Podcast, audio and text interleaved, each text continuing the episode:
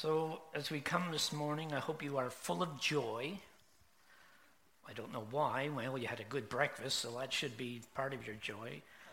But with remembering what this day is about, remembering that you are loved and you are cared for. And this message is for you. And if you do not know Christ today, that by the end of this, you would have a better sense of who he is and what he has done for you. So let us start. God put this big plan into place. This plan of salvation. This plan of this morning, of Friday, as we remember going back into Friday, what happened leading up to that day, and then what happened on that day. And then we come to Sunday morning.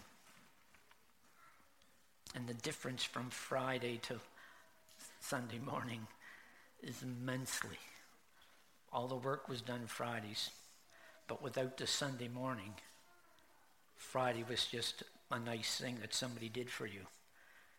Took out your garbage, you know, mind your dog, took care of your kids, gave you some money, that's where it stopped. But it didn't stop on Friday. It started on Sunday. So we just take that into what this is about. This is the greatest event in history, one that can change your life forever. That is the resurrection of Jesus from the grave. You see that God accepted this perfect sacrifice for us. You see, Jesus was be- betrayed by us, forsaken for us. He was accused for us. He was punished for us. And he is resurrected for us. Jesus just didn't pay your fee for punishment that you deserved. He took your place. Think of that. He took your place. And we will start this morning. We'll start in Matthew 27. We'll back up a little bit to Matthew 27 and verse 65. And then we will continue in 28 and the first and the verses, uh, 20 verses and 28. In this we'll see that the things that Jesus said would come true about him dying and him rising. And that they are reliable. Two questions will come through this message. Another command will weave itself through the message. It applied back then, and it applies now. And see if you can pick it out as we go through these chapters. And this is Matthew's account of the events. One important note of this Matthew was an eyewitness.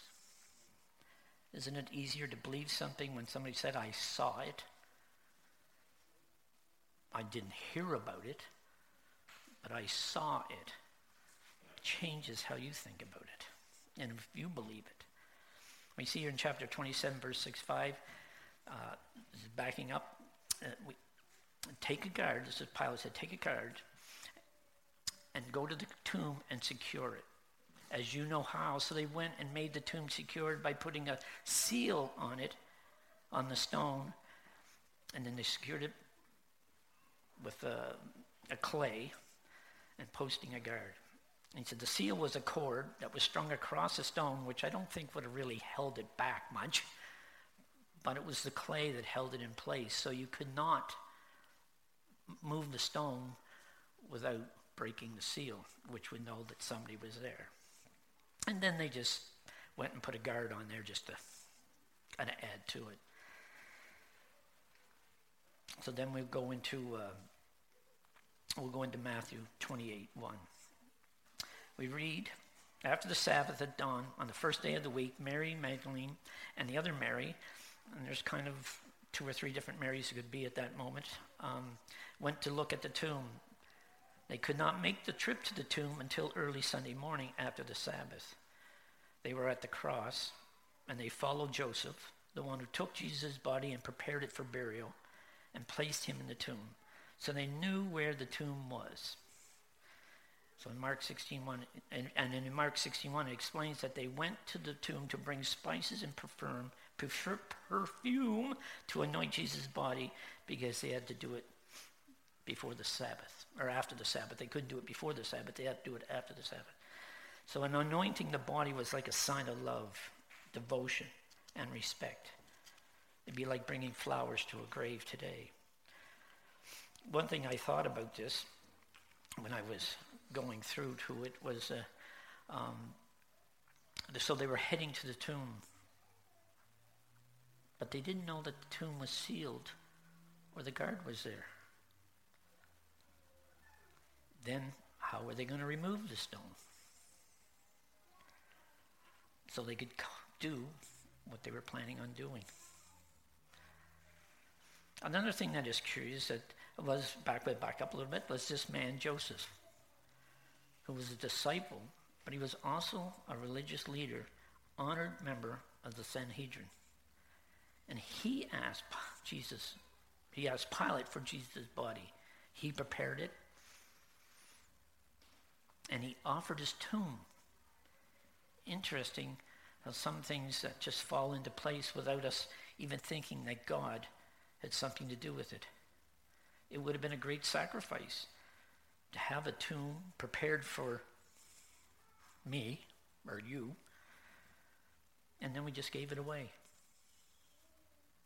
And it's not just an easy thing to give a, at the time of a tomb of a carving out of a stone or a mountainside. It was something that you just couldn't whip up in three minutes and say, there you go, it's yours. It was something that was prepared. So back to the verse. There was a violent earthquake, for an angel of the Lord came down from heaven and going to the tomb, rolled back the stone and sat on it. His appearance was like lightning. His clothes were white as snow. The guards were so afraid of him that they shook and became like dead men. Now, just for a moment, think about, put yourself in that place. Would your heart be racing? Would you be not like the guards? But the angel said, Do not be afraid. I don't think that line would have cut it.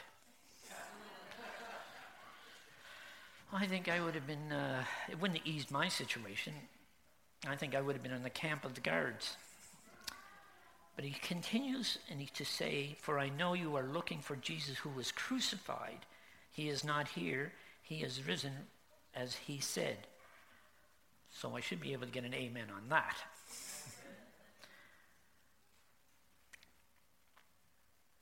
That is a line that has thrilled every believer since the resurrection morning. He came to life. He did not stay where we thought, or they thought he was going to stay, that he came to life. He arose. It's always interesting when we get moments that kind of just go over our head. He arose. Who's the last? Anybody in here seen somebody rise from the dead? We've had some people that have come, haven't quite been there, and come back. And even if we have witnessed that, it was quite amazing and I would say freaky a little bit, but anyways. Is come and see the place where he lay. Then go quickly, then go quickly and tell his disciples he has risen. He has risen from the dead and is going ahead of you into Galilee. There you will see him. Now I have told you. Here they were just going to do a simple thing, and then they were given a greater task. Sometimes we have these moments when we are just doing something simple and then God adds something to your plans. Are we going to receive it or are we going to deny it? What do you do? Push it off, saying, That isn't what I came here for. That's not my gifting. But remember is that if God put it at your feet, then he will give you the power to get it done. He said, now they had to go and tell his disciples, Jesus is alive, the one who deserted, the ones who deserted him in the hour of trial. But the angel's words held hope of renewal and forgiveness. They were directed to go to Galilee. This is what Jesus told them at the Last Supper. Can we relate to this? How many times have I deserted Jesus? Have not done what he directed me to do? How many times has God laid something on your heart? Go speak to that person. Go share something with that person. Go be with that person. And we just haven't. How many times have we been down into that spot where we think we've been abandoned? Hmm. But this is where God's grace brings us back into the fold, into his fold. He says, wow, what a moment. Again, one of those moments that God put into his plan. He timed the angels' appearance to line up with when they arrived. The earthquake, at the exact time that the earthquake had to be there to move the stone. I find little things like that that we read in the Bible that we just read it over really quick. And we don't really take in what it was doing. Or I just walked down the street, then there was an earthquake, and then this tomb opened up, and then an angel appeared. Wasn't that a great coincidence? You know? No. So we go on. Another interesting thing here is that this is Matthew's account of what was going on. And who were the first people to see, to go to the tomb and see that Jesus wasn't there? women. What's no big thing about that? They were there, they witnessed him dying, they knew where the tomb was at, they went back. But why is Matthew not, why did Matthew put that into it? He says, if you wanted confirming of Jesus being alive, would you start by using women? But this actually gives credibility and a persuasive force to this account because in no in, in because no ancient person would use a woman as an official witness. By Jewish law, women could not do so. They couldn't testify for you in court. They weren't allowed to do that. So if I'm going to start a story that I want you to believe, am I going to start with people that you can't listen to? But Matthew put it in there to add credibility to how it was. Because why? Because that's how it was. they were there. Next in verse 8 to 10, are we up there? So the women hurried away from the tomb, afraid yet filled with joy.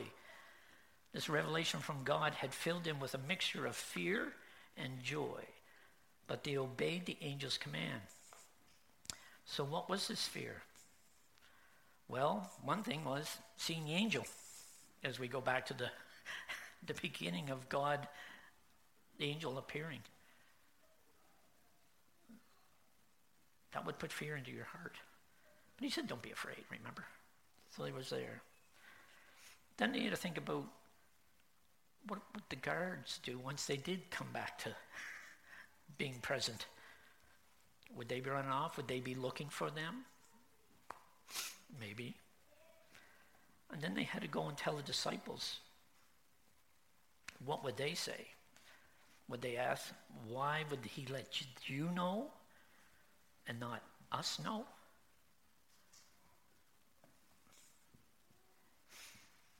And they ran to tell the disciples. Suddenly, Jesus met them. Greetings, he said. Think about that. Jesus just popped in front of them like, hello. They came to him and clasped his feet and worshiped him. Then Jesus said to them, again, Do not be afraid. Again, where would your mind be? Trying to believe what your eyes were seeing?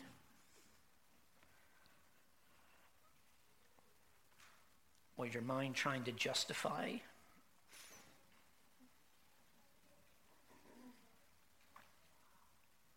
And are his words from the before starting to bounce around in your head? Or are you just blank and full of awe? I think I'd be a little bit from that one and probably the, the first part of trying to believe what my eyes were seeing. They are told what to do. Go and tell my brothers to go to Galilee where they will see me. So that's the part of it that they get go.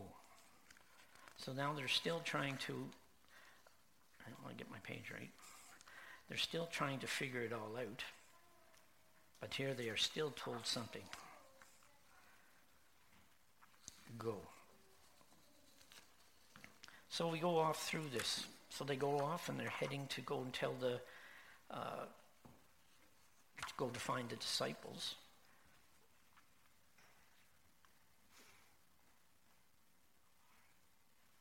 I just try to ponder that moment. Would you be shuffling your feet? Would you be hopping along, running? Would you be looking over your shoulder, wondering what was coming next? Because you've just witnessed Jesus. What else? what else could be there? So one of the words that Jesus used in his command was brothers, not to those so-called followers or any other word that would fit into those that ran away from him, deserter, is a word that comes to my mind. Brother was like saying disciple. It showed them that he had forgiven them, but also that he raised them to a new level of fellowship. They just weren't disciples, they were now into his fellowship, brothers. Jesus said for them to meet him in Galilee. He told them that in Matthew 26, 32. But I have risen and I will go ahead of you to go to Galilee. And, and it says the same in Mark 14 28. See, the disciples were hiding in Jerusalem, afraid of this of the religious leaders. The ones who would think you would be excited about this resurrection were the disciples. But they seen the tomb empty and walked away confused about the lack of a body. They needed concrete evidence, which they would get later on when Jesus appeared to them. But are we the same way? Do we need to see Jesus before we submit to his love? I like the story about the two believers who were walking to um, away from away from Jerusalem, and Jesus came upon them. And it's in Luke 13 to 35. They were hopeless, downcast, and they were heading away from Jerusalem. They lost their hope. They lost their focus and they were disappointment, and their problems were amounting. They were withdrawing from fellowship of other believers. When we get preoccupied with our dashed hopes and frustrated plans, we must keep looking for Jesus in our midst, and we will experience the power that he can bring. I just think back over multiple years of being in in this brotherhood and how many times I've lost focus. How many times did my life mean more and what was going in my life did mean more than what was going on in the body of believers? How many times was my story the story that I wanted to get out and not what Jesus was about. Poor me. Look at all my problems. You know the story. single mom,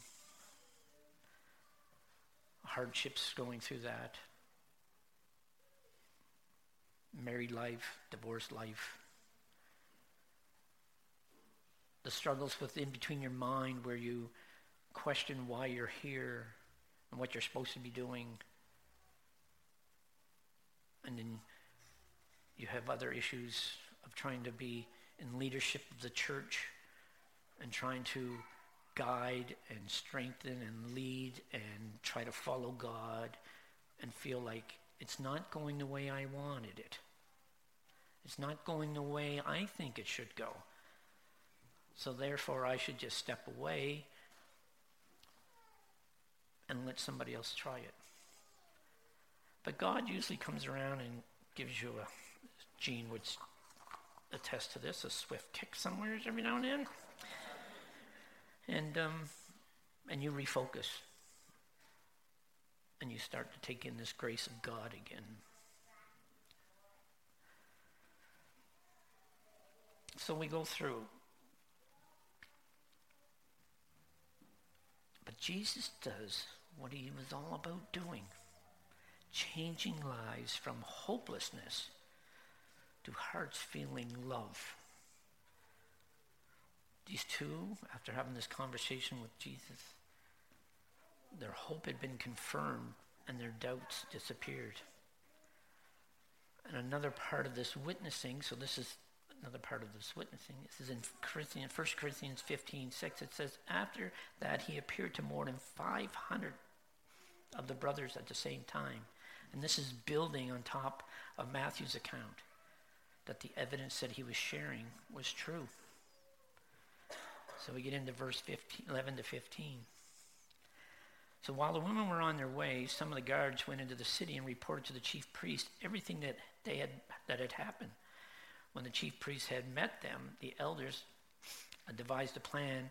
They gave the soldiers a large sum of money, telling them, You are to say his disciples came during the night and stole him away while we were asleep.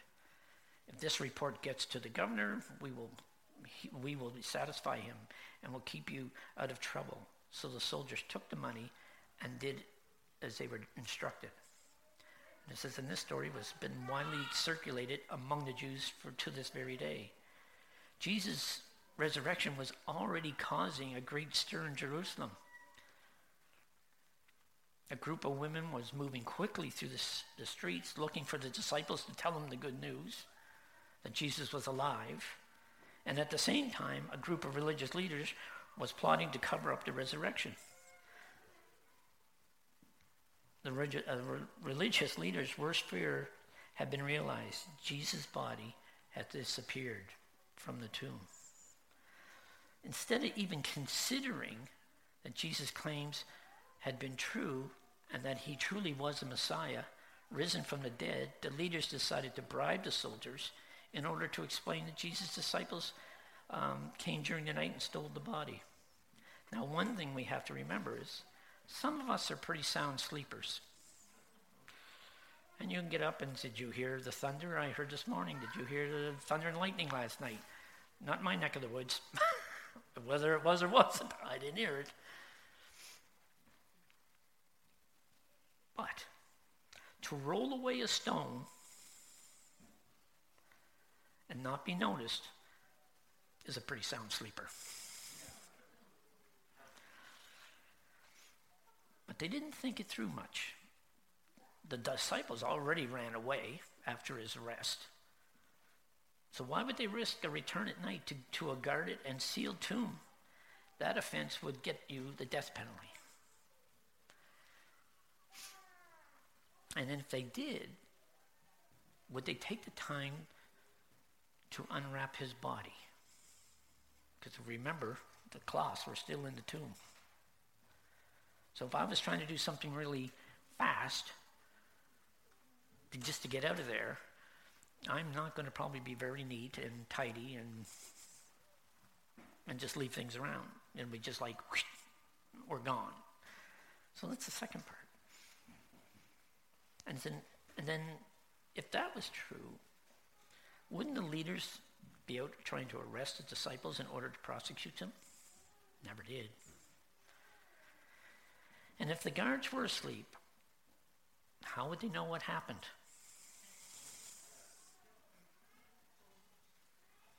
What was going on in your house at 3 o'clock in the morning when you were sleeping? Anybody?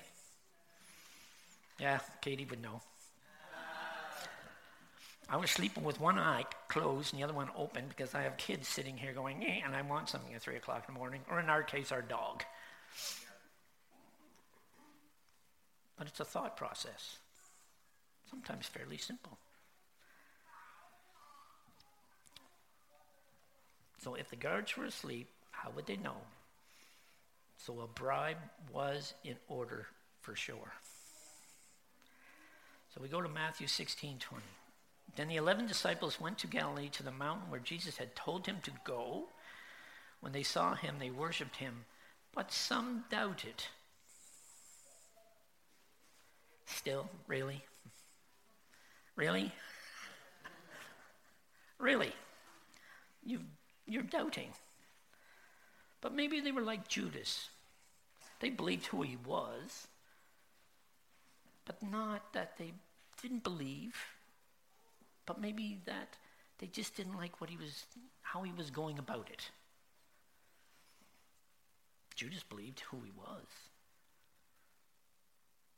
He just didn't like the way things were going. Wasn't his plan.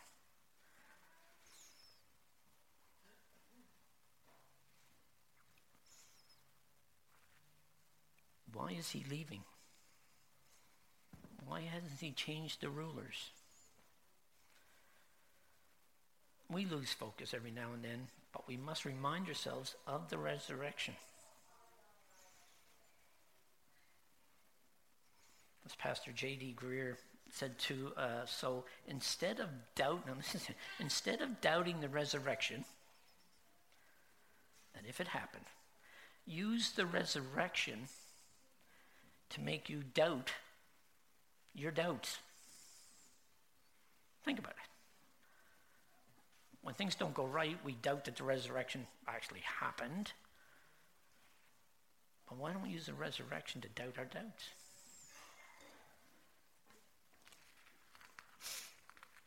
Again, interesting. So we say, Jesus, I don't know how to explain it right now,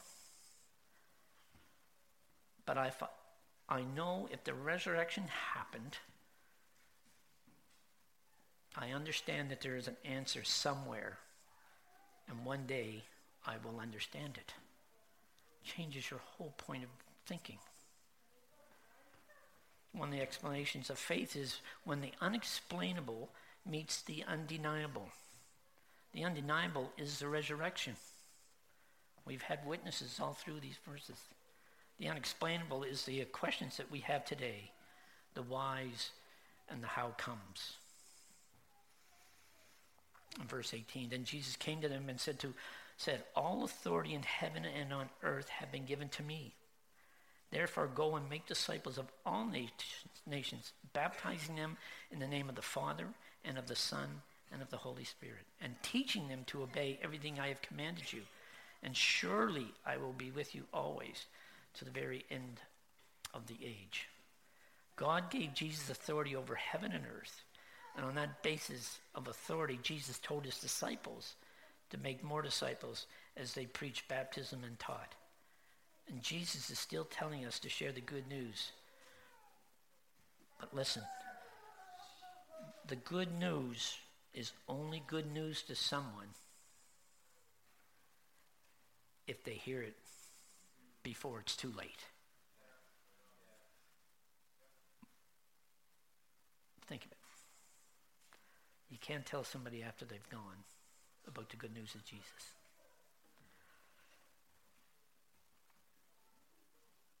Jesus, up to this point, had sent his disciples to the disciples to the Jews, and now their mission was for the whole world. Jesus is the Lord of the earth, and he died for the sins of the people of all nations.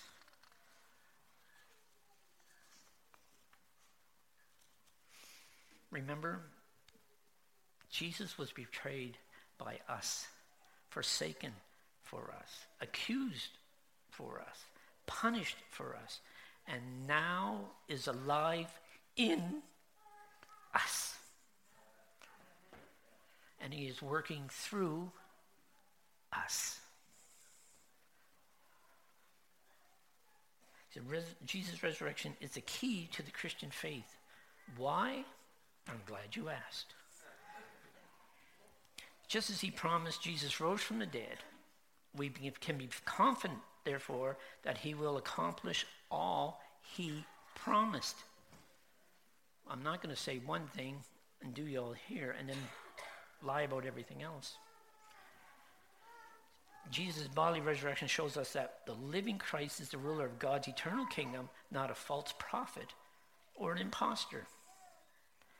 That we can be certain of our resurrection because he was resurrected. Death is not the end, there is a future life. And the power that brought Jesus back to life is available to us to bring our spiritually dead selves back to life. The resurrection is the basis for the church's witness to the world. Jesus is more than just a human leader, he is the Son of God.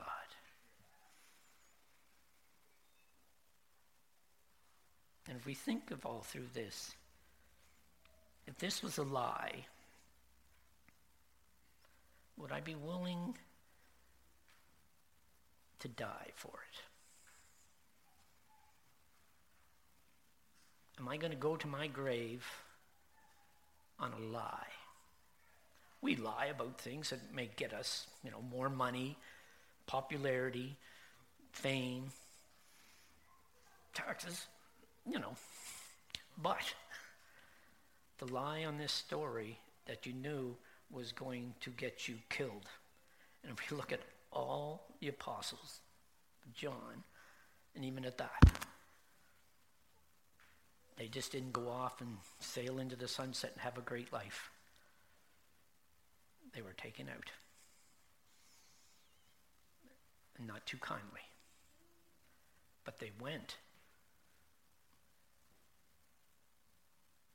with the truth on their tongue. So this first command that was weaved through, that weaved itself through this message was to Go. The angel said to Mary, Go. Jesus said to Mary, Go. Jesus said to the disciples and the believers as he, as he rose, Go. Jesus is saying to you today, Go. This good news is no good if it's in your back pocket, if it's this little, I have it in my pocket, this little coin the cross in my pocket. it's no good sitting in there. It's a reminder to me of what Jesus did. But if that's all it is, is in my pocket, then the world has no hope. It's our responsibility as Christians of today is to tell the people of today that Jesus is alive and he has a plan for them and a purpose for them. So this is the thing that first command that weighed us. But the question is, I guess, is how will we respond to this message of great sacrifice and love? How will I respond?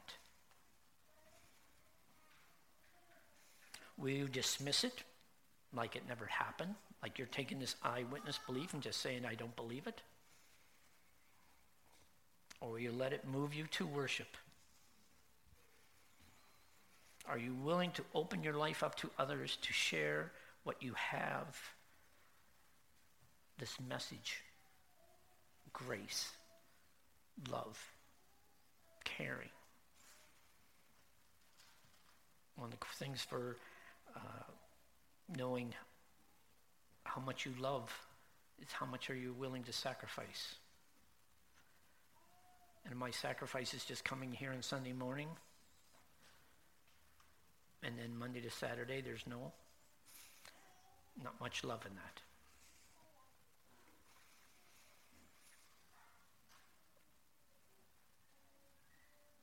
For this was not an option to share the gospel.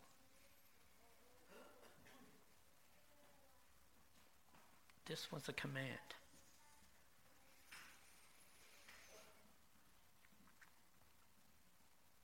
How can I keep such a message to myself? May Jesus' light shine through me, for the world needs his family to show we care. Worship, worship him today by letting him guide your path by his amazing love. And if you are outside of this life, are you willing this day to trust Jesus with your life? To, to surrender to his love and his mercy and his grace. We have seen through these passages of his commitment to us through this Easter weekend, his commitment to us,